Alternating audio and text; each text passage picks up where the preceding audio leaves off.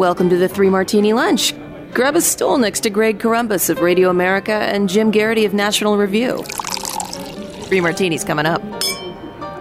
Hey, really glad you're with us on this special edition of the Three Martini Lunch. If you've been with us the past few days, you know that uh, Jim and I are both on vacation. It's a rarity, but it happens every once in a while. And so we wanted to make sure that you had uh, fresh content.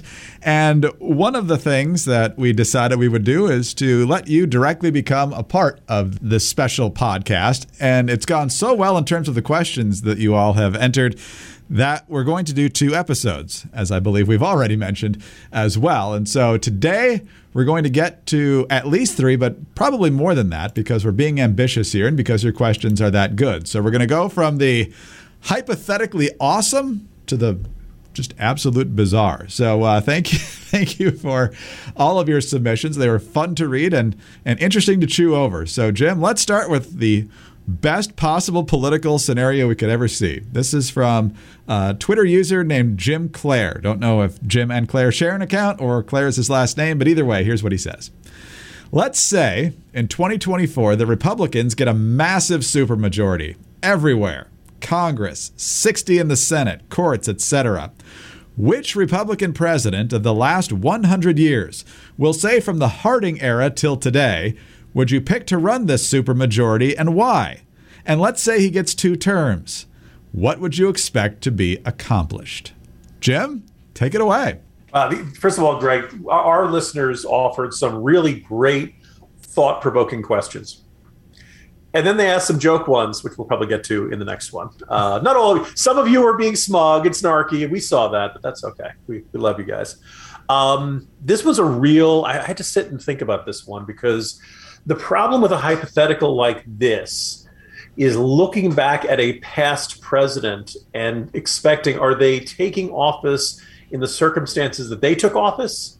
Uh, or are they taking office presumably in 2024 in the modern political culture and environment that we have? And maybe a good example of this is I think Dwight Eisenhower is an underrated president for uh, everything that was accomplished during that. People saw him as kind of boring and stodgy, and you know Kennedy came along. But I think he could be a very effective president. But no doubt, part of his uh, stature and the way he was seen in the American public's eyes was because of his leadership in World War II. And so the question is, if we, I were to say, "Oh, let's have Eisenhower." Take office in 2024? Is he taking office as a man who, in recent memory, had led the U.S. to a most con- probably the most consequential victory in its history? Uh, or is it Dwight Eisenhower? And is he kind of updated to today's culture? Uh, or is he the Dwight? We're just literally taking a time machine, taking Dwight Eisenhower from then, bringing him to now, and expecting you know the great general and president to catch up to the modern culture. So these are every one of these you got to think about. You know how would all the the dynamics of that work. I think the easiest decision for me is to think about the presidents who I have been alive for, which is obviously fewer than the past hundred years. Uh, and I think that it's almost a no-brainer. Ronald Reagan, uh, for his sheer communication skills, for his sheer ability to uh, make ideas sound, most common sense and clear, effectiveness, the ability to connect with people. Um, I think that would make him, you know, not only would he be able to get things through with a supermajority, he would be able to build supermajorities in public opinion for the change kind of changes he wanted to make. Um, and so that would be my guess. It's probably predictable. If people want to say that I like Reagan too much, maybe a little too nostalgic, he was president from when I was about five to 13 which are some pretty formative years. And Greg, you and I have joked that um, when Reagan is the president, when you're a kid, you just assume they're all going to be that good, and it doesn't necessarily shake out that way. The best example I can come up with, with my or demonstration of my excessive devotion to Reagan. A couple months ago, I was at the National Rifle Association convention down in Houston. I was away for a bunch of days, and apparently at the family dinner table in the Geraghty house, they lamented that they missed me, which was nice to hear. And my older son, apparently deciding to, you know, make everyone feel better in my absence, simply stood up at the dining room table and said, "You know, this country would be better off if Reagan was in office.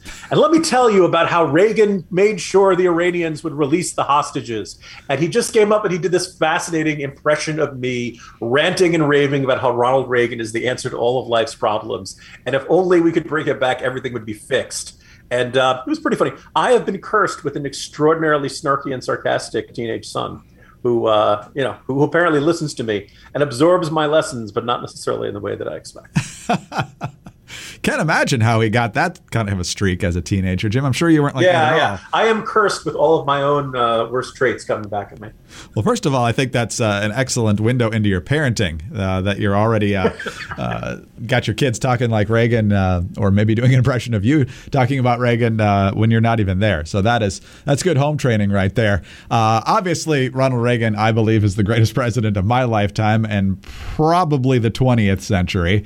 and his communication skills uh, are certainly a big part of it. People liked him, people wanted to like him, and he was good at articulating what was good, what was bad, and, and what needed to be done. Uh, but I'm going to go a little bit differently here because things are so messed up at the government level now that you need someone who I just think doesn't really care about uh, how much uh, snarking they're going to get because I assume the left would still be controlling the media in this scenario uh, and that sort of thing. So it'd just be nonstop vilification. So you need someone who's not going to pay any attention to that, who's not going to lash back out because he just doesn't like to talk. And so Calvin mm. Coolidge is my choice here because uh, he was able to shrink government, actually shrink government, uh, and he was able to uh, keep taxes low. When you think about the way the founders wanted our government to be, you just the first thing you got to do is just slash the size of government. Uh, go after those superfluous departments which we added in the Carter years and at other times. Uh, get rid of uh, a lot of the bureaucracy and just get down to brass tacks about what this government's supposed to be about. And as you and I have talked about, Jim, getting back to the point where, for the most part, Americans don't even care what's going on in Washington because government's so small. They're just doing the blocking and tackling that the founders intended. So, could we get back there even in that situation? I don't know. I hope so. I'd like to think we'd make a lot of progress. And so I would certainly like to find a place for Reagan in that situation. I think it's just better to have different ideas at this. And, and while I'd be perfectly fine with Reagan, I think if we don't go with him, I think Coolidge is the guy to roll up the sleeves and get it done. Yeah, much like our end of the year awards, it's always good to have a backup because we don't want to be redundant with each other. Um, I, I realized I hadn't really explained what I'd like to see this, you know, ideal uh, reincarnated Reagan style uh, figure to do. Um, look, these are not necessarily the, the sexiest or more, most popular or stylish things on the agenda, but I think entitlement reform is something I'd really like to see happen because at some point these interest payments on the debt and all of our payments we need to make for Social Security, Medicaid, and Medicare uh, will just eat up more and more of the budget and make the government effectively dysfunctional that's you know, the clock is still ticking on that. We just you know prefer not to think about it anymore or talk about it anymore. Uh, yes, I'd like to see civil service reform. Anyone who's read the Weed Agency would understand that. I'd like to make it easier to fire bad government workers. I don't want to bring back Tammany Hall and the spoil system, but let's face it, there are a lot of government workers who are just not up to snuff and who cannot get canned the way you can get dismissed in the private sector. Um, and then, kind of a third item that comes to mind is, and I think this is a topic that maybe gets the most attention, but I don't think people really think through um, all the ramifications and details of it. I would like to see a U.S. military that can go toe to toe with China, including all kinds of what I'd characterize as non traditional combat. Uh, would I like to have a larger Navy? Absolutely. Would I like to have a larger and more advanced Air Force? Sure. But this comes into issues like cybersecurity. This gets into space-based weapons. This gets into the use of hypersonic weapons, hypersonic missiles development, stealth, drones, military applications of artificial intelligence. Yes, I realize this is getting into Skynet and Cyberdyne territory. Uh, quantum computing, which I expect to be more writing about that. That is a utterly terrifying argument. The idea that basically we could have no secure information anymore. That once the first the first country to discover a quantum computer that really can do this could break any code and basically get into any computer system they want. Um, and then finally, for anyone who's read Hunting Four Horsemen, genetically engineered bioweapons, I don't know if China or necessarily a uh, a country will be pursuing this course of action, but I do think it's likely that some madman who has an idea of ethnic purity will at some point look at the applications of viruses just after we've experienced everything, all the the COVID 19's ability to bring the world to a screeching halt, uh, I do think somebody someday is going to start experimenting with that, and God know, God help us all if it gets too far down the road there. So those are the sorts of things that keep me at, up at night. I know they're not necessarily the topics that are make for the best attack ads or the most heated debates or something like that, but uh, that's what I'd like to see this ideal Republican president and Congress focus upon. Yeah, focus on national security, get the fiscal house in order, which is a huge problem right now because we can't even have regular order on that kind of a stuff, and then just uh, you know focus on growing the economy and that sort of thing, and keeping you know government out of these cultural mandates, whether it's our schools or all sorts of other things that have uh, that have bogged down our government in areas they they don't belong in. So leave most stuff up to the families and the locals, and then keep the feds out of it. Yeah, I was going to say, people might be saying, "Well, Jim, what about social issues?" It's not that I don't want a socially conservative president. I do think that a president's job, a president's job, is to run the executive branch of the government, and that's not the same as running the culture. I remember when Ben Carson announced he was running for president back in the 2016 cycle. He said he was running to change American culture. And I'm not sure you do that from the Oval Office. Can a president exhibit a great deal of cultural influence? Yes, absolutely. But I don't think that's really like, I think if you want to change the culture, maybe you got to go to work in Hollywood. Maybe you got to go to work in publishing. Maybe you got to go work in the arts. Uh, you know, there's there's a lot of things that make up the culture, and I don't really think that's the primary job of the president. So that's kind of why that's not front and center in the issues I'd like to see this ideal candidate uh, focus upon. Yeah, absolutely. I would want a you know a culturally conservative president. Uh, you'd want them uh, pro life and so forth. But uh, I think the biggest thing they could do is roll back a lot of this cultural intrusion. You know, like what Biden and, and Obama before him tried to do with uh, transgender bathroom issues and all that sorts of things. Just get the feds out of that entirely, and uh, and then let uh, hopefully culturally conservative people uh, make more sensible decisions down the road themselves, and state and local levels and that sort of thing. And hopefully common sense will prevail because it's certainly not prevailing in Washington. All right, Jim, on to our next question now. And this one comes to us uh, from a listener named Christopher Athari. He issued three questions. Uh, so this is one of them that we're getting to. We'll see if uh, another one gets into the batch later. But he says, How much does Ron DeSantis need to win by to springboard into 2024? And does a theoretical Rubio win affect that number? Because Rubio is running for reelection to the Senate as well. He says if DeSantis wins 54 46, but Rubio gets 57, that looks bad for DeSantis. But if Rubio wins 51 49, 54 looks pretty good. So, what does Ron DeSantis need to do, Jim? this is some pretty solid analysis here by Christopher. Good job there. Um, it's easy to forget. DeSantis won by about what fifty thousand votes last time. It was very tight last time, and people also forget that before then, Rick Scott, the two-term governor of Florida, won hard-fought, expensive races by about one percent each time. So while Florida, you know, we start to think of as a red state, in some cases maybe a deep red state, a lot of the governor's races have been really close, whether it's been a good year or a bad year for, for that. So I was going to say, I think five or six points is where people start saying, wow, okay, that's really a big impressive. On paper, winning by two points is a bigger margin than usual for Republicans. But I think to get people to, you know, notice it had to be in the five to six range. Yeah, I think if Rubio is doing significantly better or worse, that will be an indicator. Uh, I think anything bigger than six or seven, though, people say, okay, this is a guy who will lock up Florida in the 2024 cycle and maybe would have appeal to um, a lot of you know diverse and growing states and stuff like that. So I, I put six as the margin where you got people to really sit up and take notice to say, "Wow, that's a win." And remember, that's just 53-47 or something in that ballpark. Yeah, I think that's very manageable. Obviously, he needs to do better than last time because if you do any worse, you might not even get reelected. And that's probably a downer uh, when you're trying to uh, run a presidential campaign. And I think he will do that. The Democrats do not have a high quality candidate. Charlie Crist is running again. He'll probably be the nominee. We'll find out here in a few days. Nikki Fried seems uh, pretty crazy, and so I don't even think Florida Democrats will go for that. If they do, uh, it's going to be DeSantis by a lot. Uh, I think you're pretty much right. I think uh, you know closer to ten points would be ideal, but uh, anything that's over early is definitely uh, good for Ron DeSantis. And one of the good things that Florida does is they put their early vote out there right away as soon as the polls close. So you're not waiting for, for ballots to, to trickle in and so forth. But um, I, I think you're probably right about that. I think as long as he wins solidly, he is going to be the person most talked about for the Republican nomination outside of Trump, who it looks more and more uh, likely is going to get in. But we'll see about that officially. So Now, the Rubio factor Rubio's running against Val Demings, most likely. Uh, we'll see who emerges from, from the primary and so forth. But uh, I would think the numbers will be pretty similar. There's not a lot of ticket splitting in politics these days. I expect the numbers to be pretty consistent. I think Rubio won re-election by about five points and in uh, 2016, which was ahead of where Trump was there. Um, but um, I expect Rubio, and I can't imagine somebody's going to be like, I really love Rubio, but man, Charlie Crist, I really miss him being governor from 15 years ago. So I, I don't think there's going to be a huge disparity, but I think the base probably loves DeSantis a little bit more, so I would expect him uh, to get a slightly higher percentage, especially if he's running against Nikki Fried. But if Rubio does win by substantially more, I think Christopher's right. I think that does ding uh, DeSantis a little bit when he's um, pretty clearly not the most popular Republican in his own state. But again, I don't expect that to happen. Yeah, if, if there's a big split and disparity between those two candidates, statewide running statewide, whoever's behind is going to get a lot of hmm suspicion. Now, if you're if you're Rubio, it doesn't matter. He's going to be you know re- reelected for another six year term.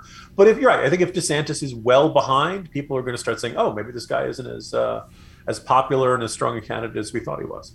Yeah, I think he's going to be there, and I think he's going to be a strong contender uh, for the presidency. He's got a pretty strong record to go on. Uh, Jim, real quick addendum here in the second one because I don't think this will uh, take long. Uh, this is a question from Vance Pilkington. What mainstream and/or liberal sources do you and Jim consume? What points of theirs do you find most salient or reasonable, even if you have disagreements about the role? Of government and separation of powers, etc. So, uh, Jim, real quick, uh, which ones do you like to look over? Sure. Uh, before I write the Morning Jolt, I, I, have subscriptions to the Washington Post, New York Times, and Wall Street Journal. Check all those. Uh, I read Axios. I read Politico. Um, you know, I'm basically at minimum scanning all of these to get a sense of what they're talking about. Memeorandum is another good site for giving you a sense of what is front and center in people's discussions. And some days I want to write about that. Some days I want to zig when everyone else is zagging. Um, you know, there were times when I, I love used to love the New Republic. I used to love, uh, you know, kind of the you know ones that were kind of that center right one. I don't really enjoy reading progressive publications anymore, and it's not. I, generally, I don't think the quality is good as they used to be.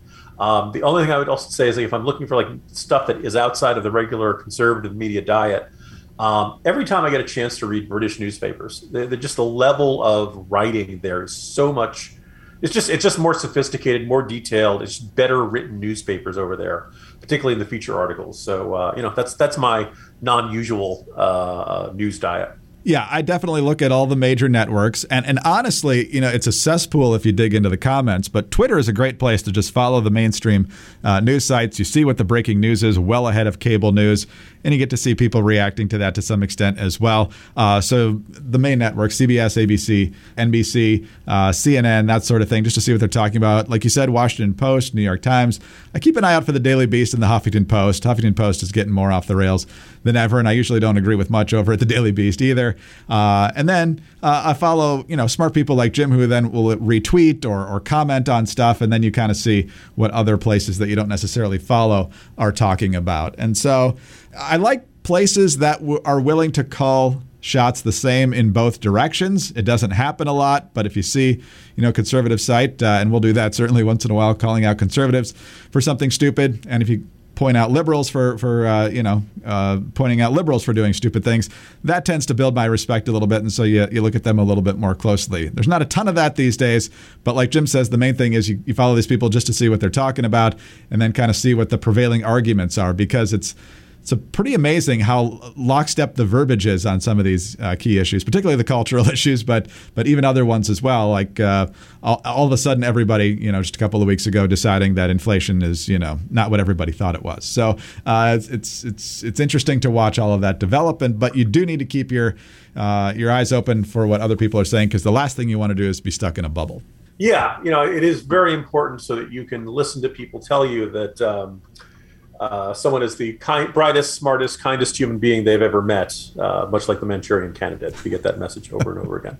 CPAC Chairman Matt Schlapp explains why firing Nancy Pelosi and winning the midterms needs to be our white hot focus, or 2024 might not even matter.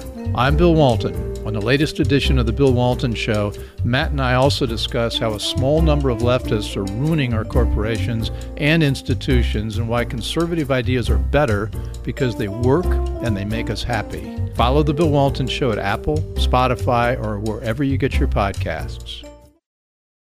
Okay, on to our final martini now, Jim. And you and I love uh, our pop culture references uh, with the three martini lunch.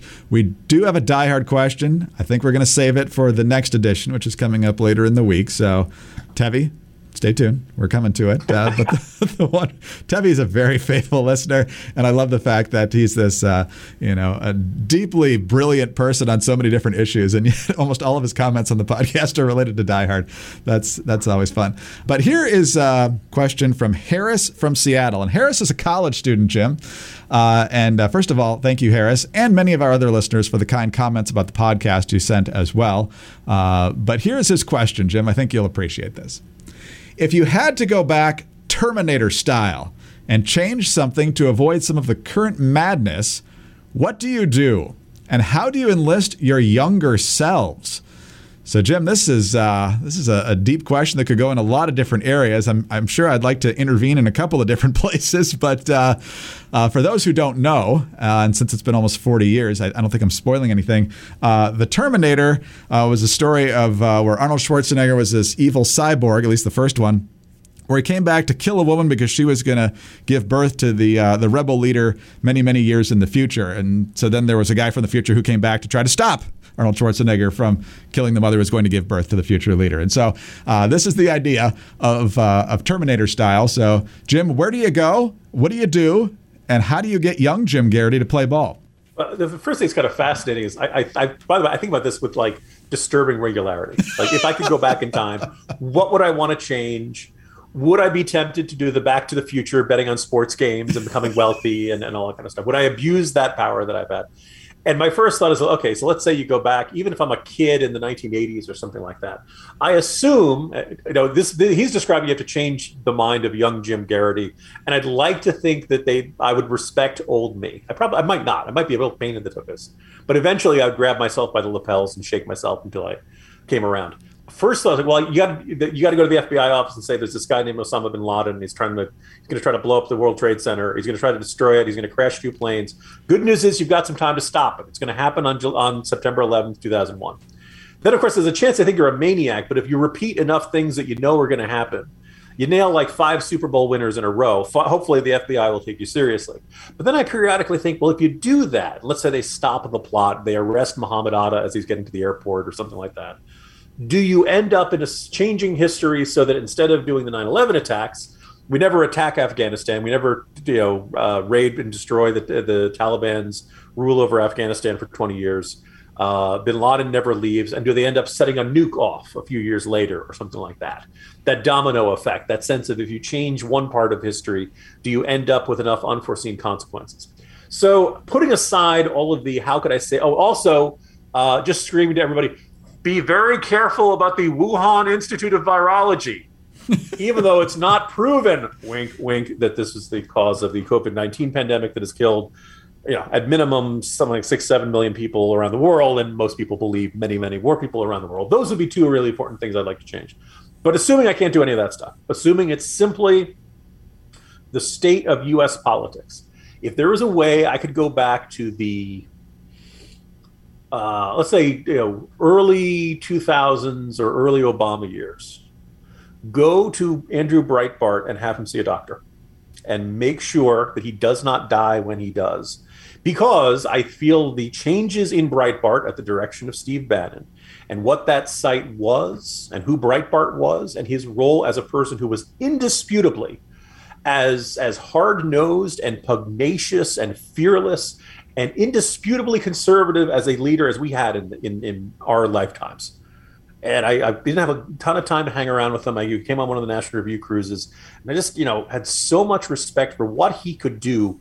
You know, for people who, who were totally not interested in politics, but who also was focused on getting results and who didn't wasn't into it for the circus and wasn't into it for the sideshow. And if you look back, Breitbart, it's I guess it was in 2012 or so, had some interview about Donald Trump, and he kind of dismissed Donald Trump as a, as a circus freak. He, he did not take Donald Trump seriously, and a big part of it was that when the Tea Party was was rising up, Tea Party, Donald Trump was nowhere to be found.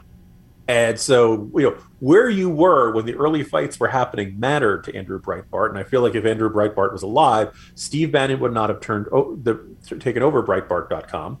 Breitbart.com would not have turned into a relentless pro-Trump uh, propaganda publication. I don't know if that would have prevented Donald Trump from winning the 2016 uh, election. I don't know exactly how those dominoes would have fallen. But I do think that Breitbart was an indisputably respected figure who would not be easily taken in, uh, who was, you know, unlike certain other conservative leaders I could mention, uh, who was focused on results and who was not uh, going to be easily swayed by poll numbers or something like that. Um, so that would be one change that I think would have a lot of good positive consequences down the road. But then again, who knows? Yeah, there's a lot of a lot of different ways to answer this. Obviously, any massive disaster or tragedy is one you would want to uh, get in front of. You mentioned 9/11, of course. You know, tell people in Indonesia and Thailand and all that sort of thing to stay off the beach around Christmas of uh, was that hmm. 2004, I think, when uh, when the tsunami came in? Uh, you know, mass shootings, that sort of thing. You'd want to run around telling people to to, to protect themselves better than that. There's so many different uh, things you could do on that front. Uh, in terms of in my lifetime, because I'm going to cheat a little bit later on this question, Jim, I would uh, go back to 1990. when I believe it was William Brennan who was retiring from the Supreme Court, and uh, young teenage me, who no one would probably listen to anyway, would beat down the door and say, Don't listen to John Sununu and Warren Rudman. Don't pick David Souter for this Supreme Court opening. There's lots of real conservatives. Don't pick someone because you don't know what they'll actually do. That was the first nomination after uh, the Bork debacle. And so I think Bush was running a little bit uh, skittish there, and he, uh, he uh, did the wrong thing. But uh, were you going to say? Oh, my God. I just have this vision of you, Greg, running around like Christopher Walken in the dead zone. screaming, shaking Souter's hand, getting a vision of the future, and saying, "We've got to stop this man. He's going to do so much damage." So. Oh my gosh, there would have been so many better Supreme Court decisions if there had been a real conservative nominated there. Got to give Bush credit for Clarence Thomas, of course, but uh, he really missed an opportunity there. Um, in terms of where we're at politically, Jim. I would have to go back before I was born, I think. I would have to go back to Buffalo, New York in September of 1901 and tackle the guy who killed William McKinley. So that way McKinley mm. could finish his term. Hopefully Theodore Roosevelt never becomes president. I know some of you conservatives like him. You shouldn't. He's a progressive. And then you got to make got to find a way to make sure that Woodrow Wilson never becomes president because that really got the ball rolling in a big government direction and uh, as much as Calvin Coolidge tried to do, giving him another shout out here. Uh, it just kept going. And then after the Depression, FDR built it up, and then eventually LBJ, and it just kept spiraling out of control. So if you can stop the, the rise of progressivism in the cradle, you, you save yourself a lot of damage over the following century. That's a good point. I mean, how far can we go back? Can we kill? I mean, obviously, you have to kill baby Hitler. Um, do you want to kill you know do you kill baby lenin do you kill baby marx certainly you kill baby stalin you know how many babies can we kill which is really not the theme of this podcast we really don't get into this very much and finally i would also just add uh, greg i think you are correct theodore roosevelt gets a lot of love from conservatives and i think it all it's san juan hill and the style points yeah. We love his attitude. We love his look. We love that. We, we you know, he just acts like the kind of guy who could be a butt kicking conservative, but who actually was pretty progressive in a lot of his policies. Well said, Jim. I think we answered those questions pretty well.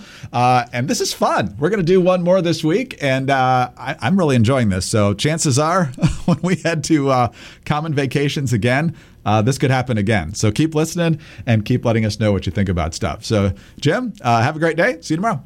See you tomorrow, Greg. Jim Geraghty, National Review. I'm Greg Corombos of Radio America. Thanks so much for being with us today. Uh, do subscribe to the podcast if you don't already. Tell your friends about us as well. Thanks for your five star ratings and your kind reviews. Please keep those coming. They're a big help to us. Get us on your home devices. All you have to say is play Three Martini Lunch podcast. Follow us on Twitter. He's at Jim Geraghty. I'm at Dateline underscore DC. Have a great day, and please join us again for the next Three Martini Lunch. China is buying up huge amounts of American farmland, and much of it is curiously close to key U.S. nuclear sites. I'm Sarah Carter. On the latest Sarah Carter Show, I'll tell you what I found during my reporting in Montana about Communist China's aggressive ambitions in the United States and how the world is still giving it a pass on COVID. I'll also share the latest heartbreaking story about how the people flooding our borders are being exploited by cartels and our own government. Join me, follow the Sarah Carter Show at Apple, Spotify, or wherever you get your podcasts.